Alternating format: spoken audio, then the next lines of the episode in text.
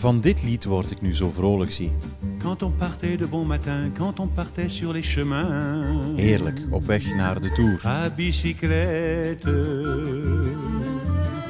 Nous étions quelques bons copains. Il y avait Fernand, il y avait Firmin, il y avait Francis et Sébastien. Et puis Paulette. Ik ben Christophe van de Goor en mijn copain voor de komende drie weken heten Sven, Serge en Frank. Mijn co-commentatoren Sven Nijs, Serge Pauwels en natuurlijk Frank Hoste. Drie weken lang praten we in deze podcast van Sportza Koers na over de etappe van de dag. devant Paulette. En avant met La Bicyclette le van Yves Montand en natuurlijk zijn Paulette, de dochter van de postbode en het mooiste meisje van het dorp. Et depuis qu'elle avait 8 ans, elle avait fait en le suivant tous les chemins environnants. À bicyclette. We rijden weg uit een uitgerekend Saint-Gaudens eh, na een etappe waarin we weer iemand Frank Kosten hebben zien eh, soleren. En niet de eerste van Bora Hansgrohe, hè, want eerder deed eh, Niels Pollitt het ook al. In eh Nîmes was dat. En vandaag een ploegmaat van hem, Patrick Conrad. Mooie overwinning. Een solo van alweer een kilometer of 25, eh 30. Ehm, opvallend eigenlijk wel, hè? Bauke Mollema ook solo. En daar ver- verklaring voor? Ja, een verklaring. Dus eigenlijk ehm, heel eenvoudig. Voor eh, Bora is het eh, het feit dat Sagan hier niet meer is. Dat nu de ploeg ook zijn tactiek moet veranderen, zoals ze bij Lotto moeten doen hebben. Met eh Caleb die naar, naar huis is door een valpartij. En ehm, ja, bij Trek natuurlijk, Trek Segafredo voor Mollema is natuurlijk een andere kwestie dat ze daar eigenlijk maar kunnen mikken op ritoverwinningen en minder op het klassement. Dus ik denk dat het, dat allemaal mannen zijn die daar zitten bij Trek voor zoiets te, te proberen om een rit te winnen. Eh, vandaag hebben we ook gezien dat eh, Cobrelli eigenlijk ook probeerde een rit te winnen. Dat, dat eigenlijk op die manier de enige methode is. Conrad heeft het eh, gesoleerd, maar voor, voor hetzelfde geld is het een sprint met een paar man. De manier waarop hij vandaag wint, hè, wegrijden. Ja. Een relatief korte call moet je zeggen. De Porte d'Aspet was wel indrukwekkend, want er zaten wel namen bij in het groepje waaruit hij wegrijdt. En niemand kon mee. Dan heb je de overwinning absoluut niet gestolen, zoals dat dan heet. Hè. Nee, inderdaad, de manier waarop dat hij eh, wegreed en dan Gaudu nog geprobeerd heeft uh, daar naartoe te rijden. Hij moest ook nog lossen. Dus dat was, betekende wel dat hij de beste was van de kopgroep. Van die acht of tien man. Dus hij was eigenlijk wel de beste. Maar ja, je moet mee kunnen met hem. Ik denk dat nog andere jongens gezien hebben dat hij de beste was. Maar de manier waarop dat hij wegreed, ja, daar komt er niemand mee mee op dat moment. En dan heeft hij gewoon doorgetrokken tot aan de streep. Ja. Jan Bakelands, één landgenoot hadden we mee, goed gestreden. Um, maar in de finale net iets te kort gekomen? Wel, net iets te kort. heeft heel veel energie gestoken toen hij weg was met Conrad. Ja, en, met z'n drieën, hè? Ja, ja met z'n drieën. En ik denk dat hij dan een beetje dat bekocht heeft als die groep dan bij hem gekomen is. Het moment dat Conrad uh, beginnen, beginnen rijden is om weg te geraken. Is Bakelands een beetje, uh, heeft hij een beetje een dipje gehad. Want op het einde vond ik hem weer uh, is heel goed op die laatste call. Dus uh, daar heeft hij een beetje een, misstap gedaan door, door te veel energie te steken met drie man die slechts uh, 30 seconden voor waren op 10 man die achter, achter kwam. Over Bakelands nog en, uh, want Gobert gesproken. Vanochtend in het Nieuwsblad een vrij opmerkelijk interview van Hilaire van der Schuren. Hè, die, die, ik zal niet zeggen met de voet vooruit, maar die toch zegt waar het op stond. Dat, ja, dat hij grijze haren zou krijgen van hoe de mannen hier uh, rondfietsen. En dat eigenlijk de dokter en de osteopaat de beste mannen in koers zijn. Zoiets komt wel aan bij renners die, ga ik toch vanuit, altijd uh, hun best doen. Iedereen rijdt om te koersen, zo simpel is dat niet. Het, wielrennen is enorm aan het uh, evolueren. Hoe bekijk jij dat? Want dat kan op twee manieren natuurlijk. Ofwel prikkel je iemand, ofwel werkt dat heel negatief. Hè? Het kan twee kanten uit. Je hebt de coaches die ja, conflictcoaches zijn. En dan kan dat één of twee keer of een paar jaar duren in het voetbal bijvoorbeeld. Dan is dat uitgewerkt. Of mensen die altijd alles met uh, liefde uh, proberen te doen. Wat vond jij daarvan? Hoe kan dat werken? Dat kan zeker werken. Ja, dat kan zeker werken. Maar um, of dat het een goed systeem is, bij mij hebben ze dat ook ooit gedaan. En uh, zonder het te weten of zonder het te beseffen, won ik wel een klassieker daardoor en won ik een rit in de Tour. Dat was toen ik bij Peter Post reed, dat hij tegen mij zei, ik was kampioen van België. En uh, ik, ik zat af te zien van achter een peloton tijdens de Tour en uh, in, die, in die ritten. En ineens ja, begint hij tegen mij, ja maar het is niet omdat je met die vlag rijdt dat je van achter een peloton moet rijden. Ik zei, maar ja, kan niet beter. Ik denk dat dat met Baaklands hetzelfde was. U verwijten geven dat je beter moet presteren, maar als je niet beter kunt. En, en ja, toch heeft dat een prikkel om in je onderbewustzijn, vind ik, dat je toch boven je dingen gaat uitstijgen. En kijk, nu vandaag heeft het in feite toch wel geholpen, die vergadering of die, die, uh, die opmerking die, die uh, Hilaire van der Schuren gedaan heeft binnen de ploeg. Natuurlijk, Bakelands is pist daarover. Ik, ik kan me goed voorstellen, want ik was dat ook. Maar het, het helpt wel. Dus dat heb ik zelf ondervonden. Dus ja, ik kan er moeilijk over zeggen. Je mocht dat niet doen als ploegleider, want hij zit ook met druk boven hem van de sponsors die zeggen: Hoe zit dat, jongen?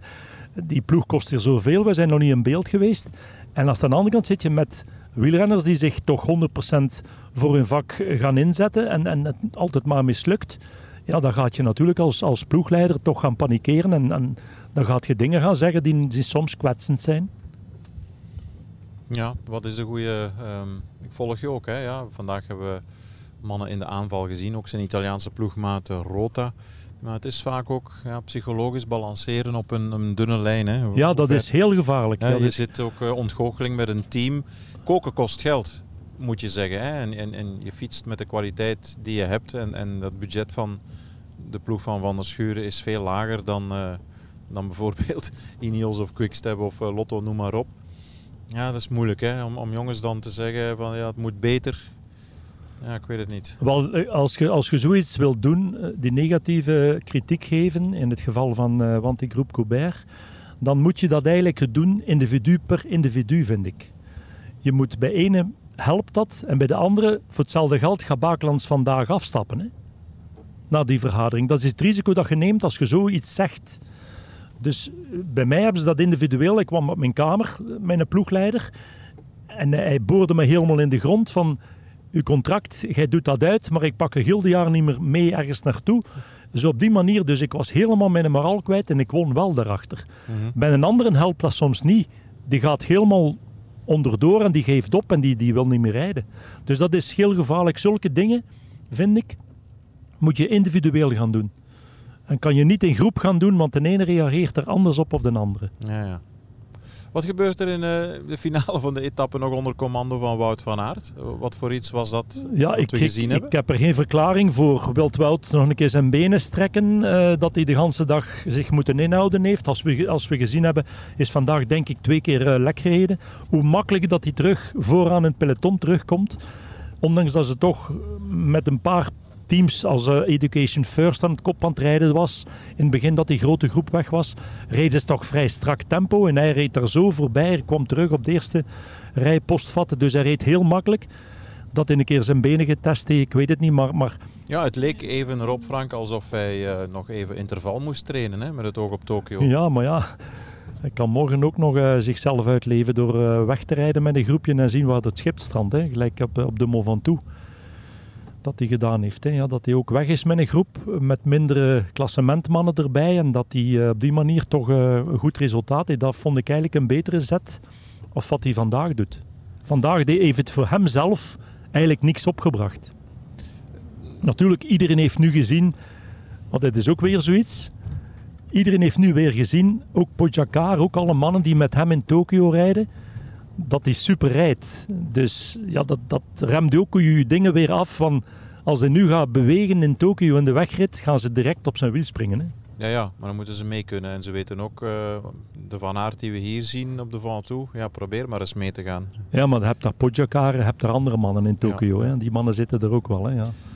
Nu dat je nieuw bent in de Tour bij ons, ja, tussen haken uiteraard ook meer dan harte, van harte welkom. Wat is jouw mening op de, en over de manier van koersen in het huidige peloton? Zoals we nu ook zien, iedere dag weer onvermoeid, soms tot twee uur koers en la bagarre in het begin van de etappe. Het is een andere manier van, van rijden. Daar waar vroeger ja, een half uur, twintig minuten en dan uh, ging het peloton plassen. Ehm, is dat een grote aanpassing voor de oudere generatie? Ik zeg maar wat, Gilbert van Avermaat, dat die dat minder gewoon zijn en, en dat de jeugd heel onverdroten en onvermoeibaar met open vizier tekeer gaat. Wat is jouw mening? Wel, ik denk, ik denk dat het ook een beetje te maken heeft met het parcours. Het parcours is vrij uh, geaccidenteerd. In die zin dat je vroeger, als je vlakke etappes had, was dan de Hansendag 200, 220 kilometer.